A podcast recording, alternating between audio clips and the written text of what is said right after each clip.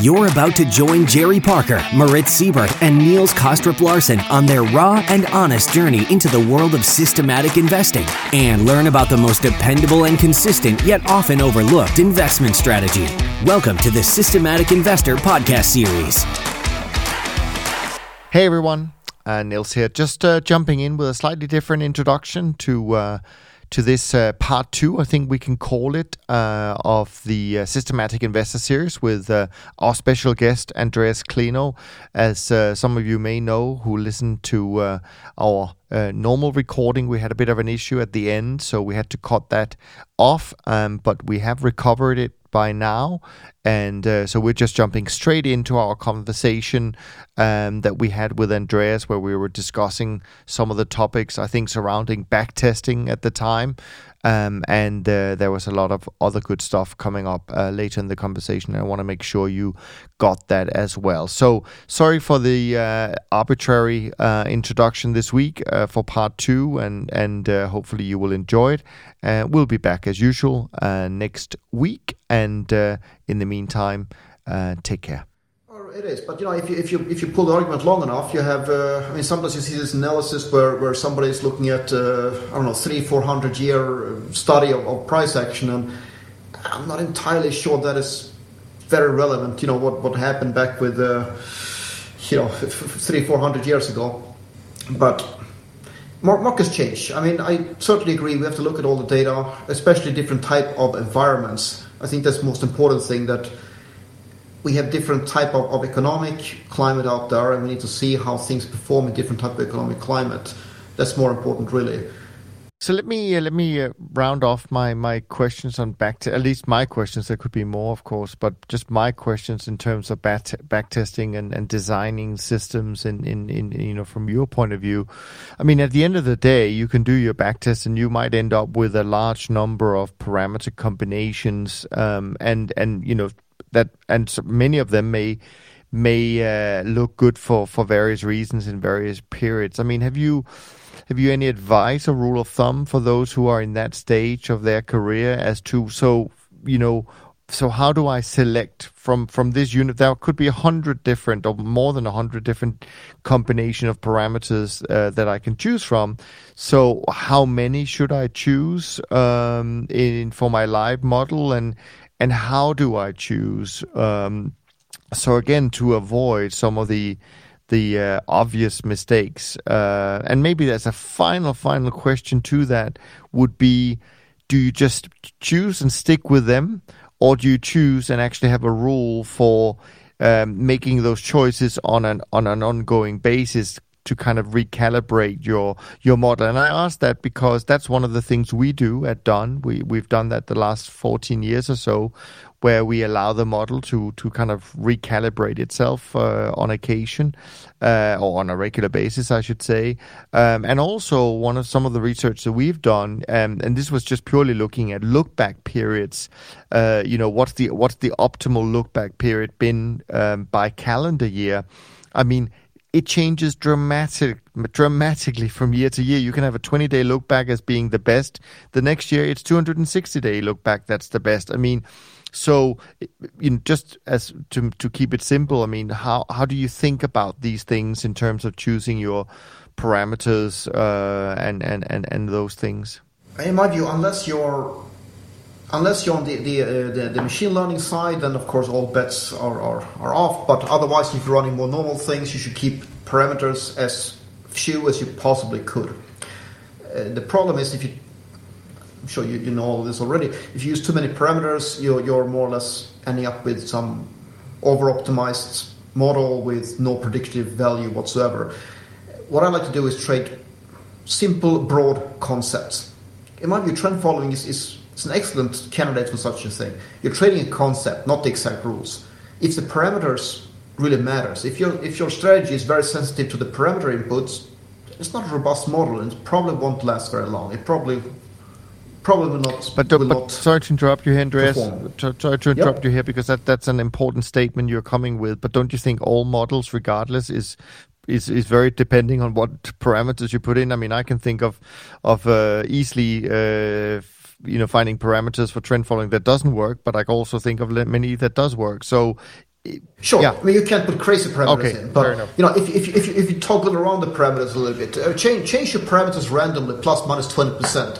If you get dramatically Right. different results, then you probably have an issue. I mean, obviously, if you multiply them by by, by minus fifty, you- you might have an issue. But um, you see what I Sure. mean? You should have you need to have some sort of parameters stability. Yeah. So if you're trading a broad concept, because I mean, once you throw in, I don't know, 30, 40 parameters in there, can you really explain what you do anymore? I mean, if somebody asks you, what are you trading? Well, I have this complex math and I have all these indicators with all these numbers and money comes out. Yeah, but what are you trading? What market phenomenon are you, are you exploiting here? I mean, what's the reason for this to be working?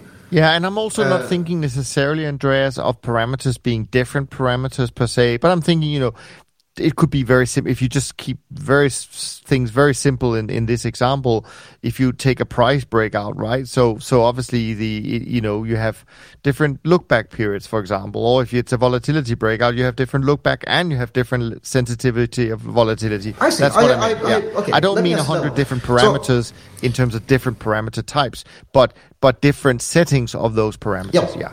So, so my, my, my preference to handle that. Now I get your question. My, my preference to handle that is to break that up, break that down to individual models instead of saying that uh, if if this breakout is true and if that breakout is true but that breakout is not true on different parameters then do something right now, now you're getting a complex model or Right. you know you, you, you scale positions up or down you take a little bit more risk if this happens if that happens it's combinations i don't like that mostly because it adds complexity. It makes it difficult to uh, to get an overview, difficult to evaluate what part of this model is valuable and not. Uh, what I would prefer instead is if you take such a model and you break it apart, you build ten different simple models. Now, if they trade at the same time together, you get the same result, right? Basically, they will vote up or down position size, right? Each of them adds one risk unit, whatever there is, is right? Adds or removes, right? Maybe they take opposite positions, and now you're flat, right? But you get the same result. Now you have individual component models which you can have a better overview of how they're performing. You can evaluate them, see if they make sense. That to me is a better way to handle parameters than just throwing more parameters into the same model. I agree with that completely. Yeah, cool. Jerry, Moritz, what are your um, where do you want to go now?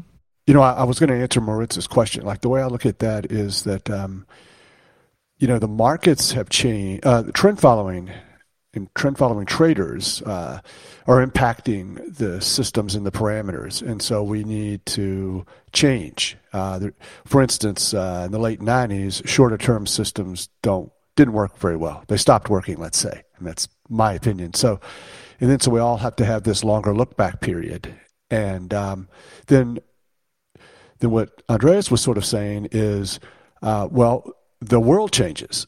So we have these both these changes happening all the time. So there's too many trend followers, there's too many fast computers, backtest programs, uh, people trading trend, and so the markets are choppier. We get these trends, and then they crash or they they go lower, then they go back to the highs. So the shorter term stuff needs to be adjusted.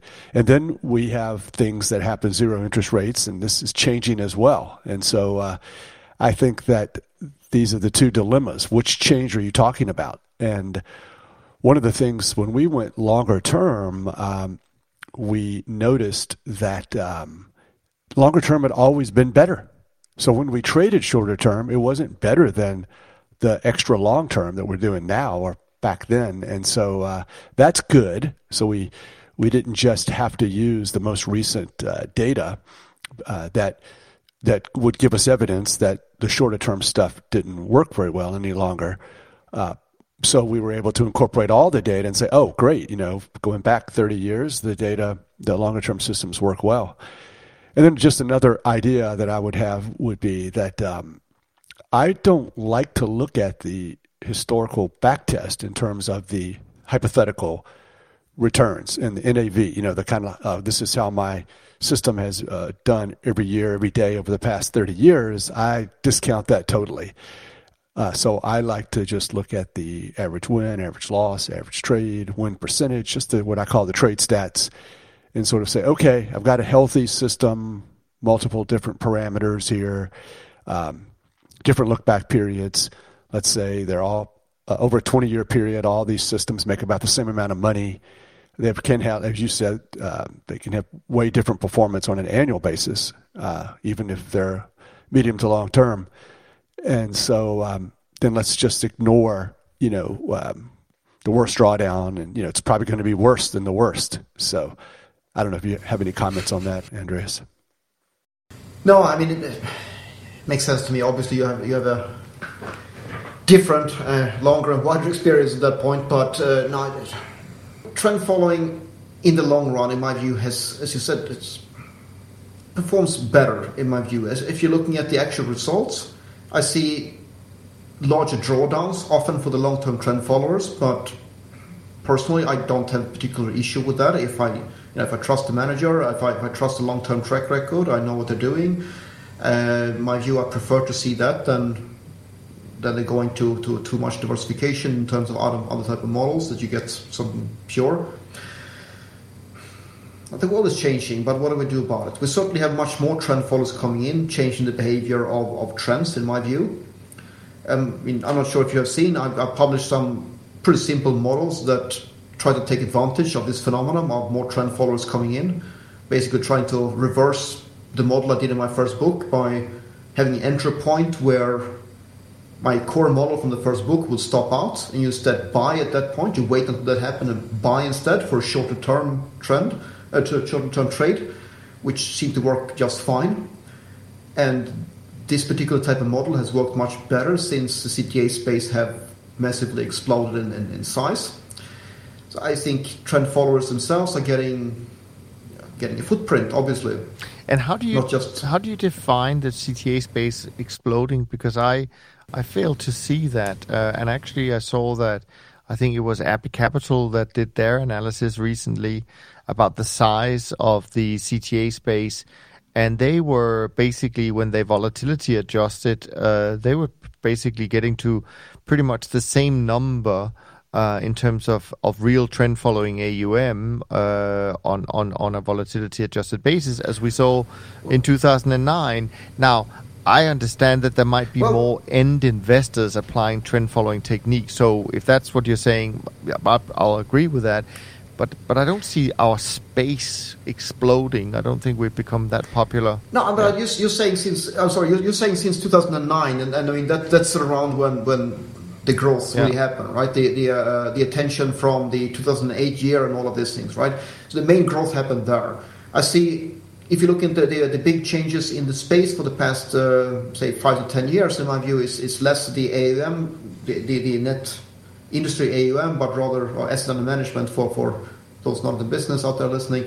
Uh, the issue is more of the concentration that it used to be a much more diverse field with a lot more medium-sized players, and now we're seeing a concentration of assets in the larger mm. players.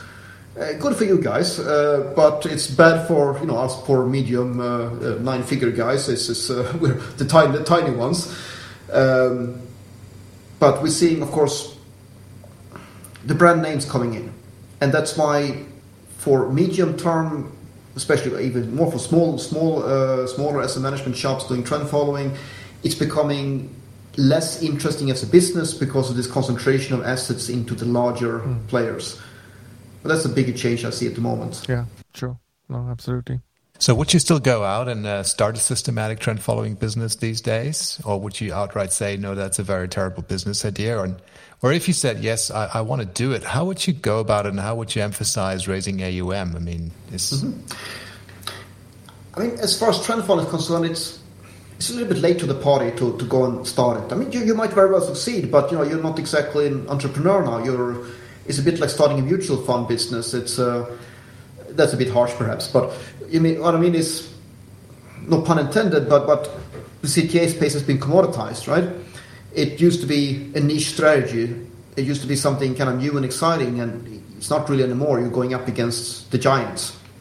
But fine, if you can get the assets for it, I mean, that's how the money is made in this business on asset under management. If you can raise the assets for it, then fine. How do you raise the assets, the initial assets? Well, that's that's always the, the, difficult question.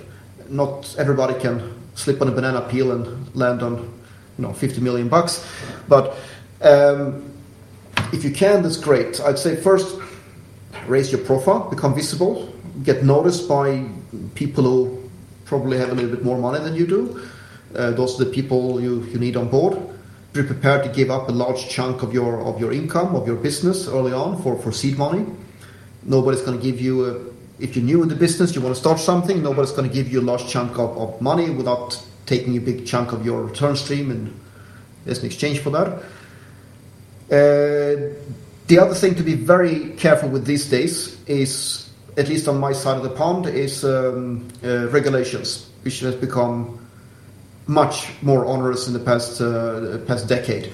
It is much much more expensive and difficult to to properly comply with uh, European asset management, especially fund management regulation.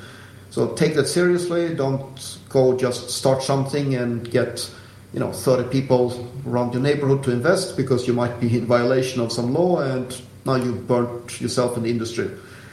Uh, as I understand it, I don't know much about it, but as I understand it, it's actually much easier to start in the US.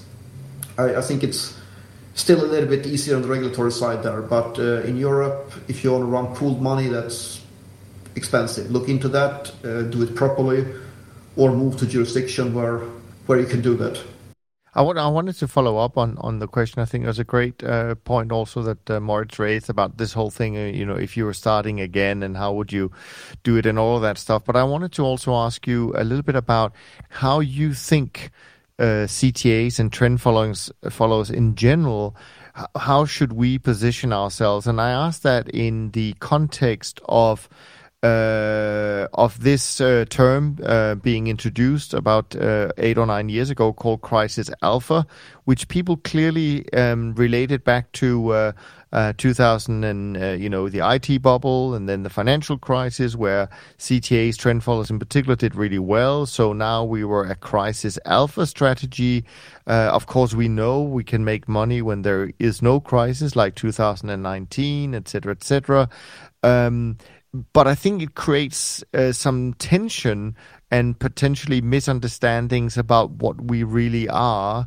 Um, and I saw that uh, David Harding, um, uh, and you know, has come out recently in their uh, year-end uh, review, uh, saying that they, they certainly don't want to be in that uh, bucket. Um, and and I agree. I mean, I think we should be um, viewed as an uncorrelated uh, strategy, but but but Crisis Alpha has really, and I, I love the people who who kind of invented it. So it's it's difficult for me to be too harsh on the term, but but I just don't think it's helpful for investors because I think they gravitate towards us being a hedge for whatever bad comes in the equity market, and I, I don't necessarily think that's a good uh, thing to rely on. So, so where do you sit on that, and how do you think we as an industry should position ourselves in order to attract uh, attention from in you know investors who may not be as deep into it as you are, but just in general, people who really need it in their portfolios. No, I mean I completely agree that who knows what's going to happen the next time stocks crash. I mean, sooner or later they will crash. I'm, I'm not the guy who says they're going to crash tomorrow, but I mean, I would be absolutely shocked if we don't see a massive crash in my lifetime. Uh, if that's going to happen, you know, next year or in ten years, I don't know. I'm not making such predictions, but sooner or later, what is trend following going to do then?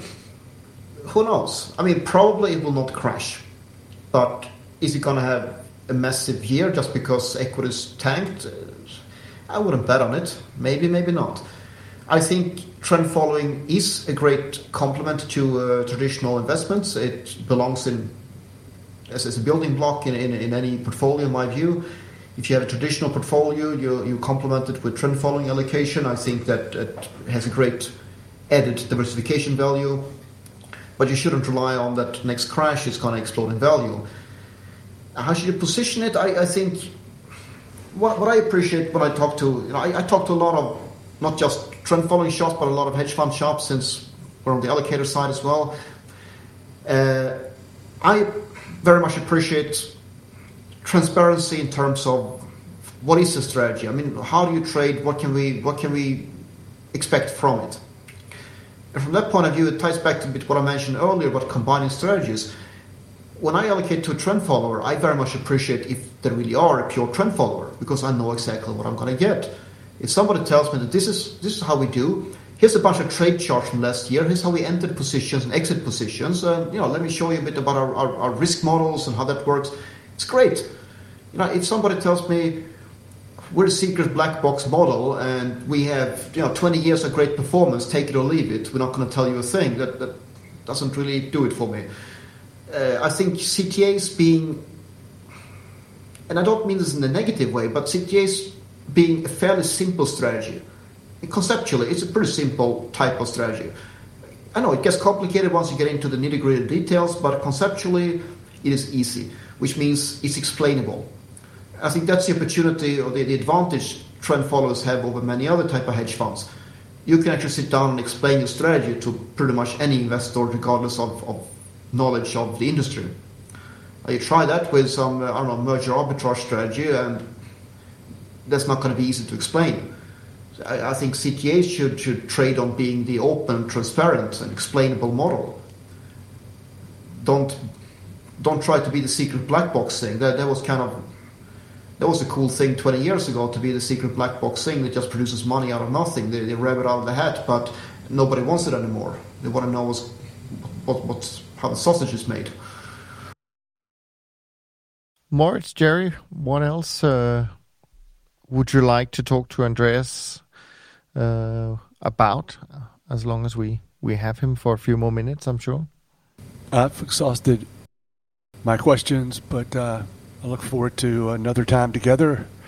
Not so long, not not another two years, but uh, this has been fantastic.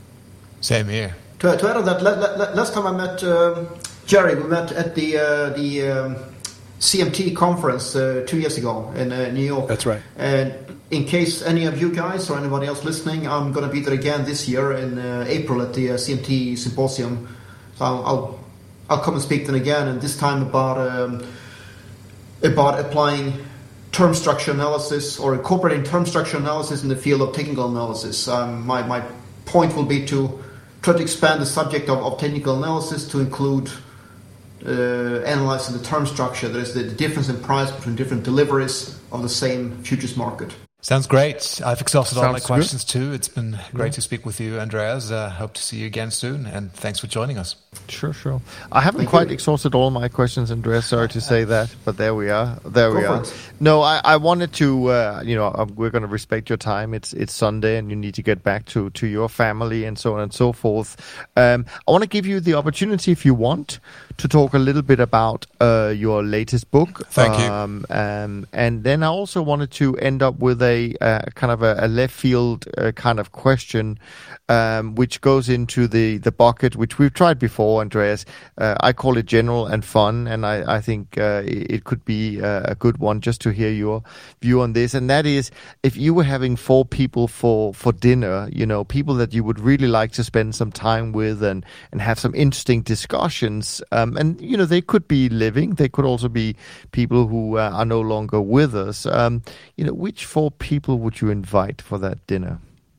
Um, how about three of you? And uh, why don't you bring uh, I don't know David Harding as well, and uh, we'll have a good time. I think politically that is the right answer, so you get full you full full full, full credit for that one. Uh, your last latest uh, book, Andreas. Anything you want to share uh, with our audience on that? Um, Sure, uh, the the, uh, um, the obligatory plug. Uh, no, I um, I mean we mentioned before my, my first book. I did three books all in all so far. I have a manuscript laying around for, for a fourth, but who knows how long time that's going to take. Um, so my, my, my third one is quite different. Uh, Trading Evolved is the book, and I usually get asked by, you know, you're pitching to a publisher, for instance, trying to get a, a, book deal, which you may or may not want. It's a whole longer story, but the publisher will always ask you, what, what's your target group for the book? And I always have the same answer. I mean, my target book, from, my, my target audience for my books is always myself a certain number of years earlier.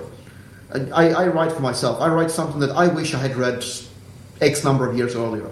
That would have saved me a lot of time and pain and effort earlier. Uh, the latest book is is a very much much more practical book than the previous ones. It's uh, it's my attempt of uh, tricking people to learn programming without knowing that they learned that. I guess I gave away the, the secret here. Uh, basically, it is a book describing in detail not only the, the same strategies or variations of them from my previous books, it has a whole bunch of new ones um, for futures and stocks. But I am building it up bit by bit with actual programming code, teaching you how to implement all of this in Python. My point being that, and I really believe that Python has the development of Python in the last few years, um, much thanks thanks to, to uh, the great people who made uh, made some free libraries for the past few years there, um, uh, McKinney among others. It has become a vital piece of, of quant finance. You can get stuff done that it would take me weeks to build in, in C sharp or something like that, and now you can get it done in Python in, in a matter of minutes. So I'm showing step by step how do you get into this, how do you build a backtester, how do, how do you get the backtester up and running, hook it up to your data, build complex futures and stock models. Uh, and my, my, my desire here, what, what I want to accomplish here is I want to get people to, to get into proper, uh, proper and robust backtesting on their own and move away from you know some of the more limited retail kind of things that a lot of people work on because now we have for free available the, all these brilliant industry level tools that anybody can use. So that's my plug, basically. Yeah, no, I mean that that's perfectly fine. Now, I said that um, I had more questions. Now, now that I've asked all of the questions, I also want to ri- raise one more question, which comes from a listener, um, and this is from yep. uh, Brian, who um, was uh, curious about uh, your thoughts on whether or not uh, trend strategies have been uh, distorted uh, by strategies such as uh, you know by by option market effects. So it doesn't give you much detail uh, in in the question, but but do option markets and and the effects of option markets? Do you think that that distorts uh, trends or trend following strategies? Not I'm but if I miss something, then Brian, please send me an email and explain, and uh, maybe I can sure, learn something. Sure, sure, that's fine. Before we wrap up, let me just quickly run through the uh, performance so far. I mean, uh, obviously we're still in January, so the month-to-date performance is the still is, is the same as, as year-to-date, as some people people have uh, worked out. So the uh, general um, trend of of the uh, CTA indices is that they're up for January so far, 89 bips for the BTOP50 index. I think actually exactly the same for the SocGen CTA index. The trend index up 1.14% for the month and the year. Uh, short-term traders index down about 31 basis points and the bridge alternatives up 75 basis points. I think that is it for this week. Andreas, thank you so much for spending part of your Sunday with us. We really appreciate this, and I'm sure all our listeners do as well. So it's been a real uh, treat. Um, and uh, any final words, any final thoughts you want to share? Andreas, or? That sounds ominous. Uh, no, uh, nothing I can think of at the moment, but it's, it's been great being here. And uh, yeah, I'm not sure how many years it was since last sure. time, but uh, hopefully I um, get to come back again and without without having to write another book first. Absolutely, you are welcome uh, at at any time. So, from Andreas, Jerry Moritz, and me, thanks so much for listening, and we look forward to being back with you next week. Thanks for listening to the Systematic Investor podcast series. If you enjoy this series, go on over to iTunes and leave an honest rating and review. And be sure to listen to all the other episodes from Top Traders Unplugged. If you have questions about systematic investing, send us an email with the word question in the subject line to info at toptradersunplugged.com and we'll try to get it on the show. And remember, all the discussion that we have about investment performance is about the past, and past performance does not guarantee or even infer anything about future performance. Also, understand that there's a significant risk of financial loss with all investment strategies, and you need to request and understand the specific risks from the investment manager about their products before you make investment decisions. Thanks for spending some of your valuable time with us, and we'll see you on the next episode of The Systematic Investor.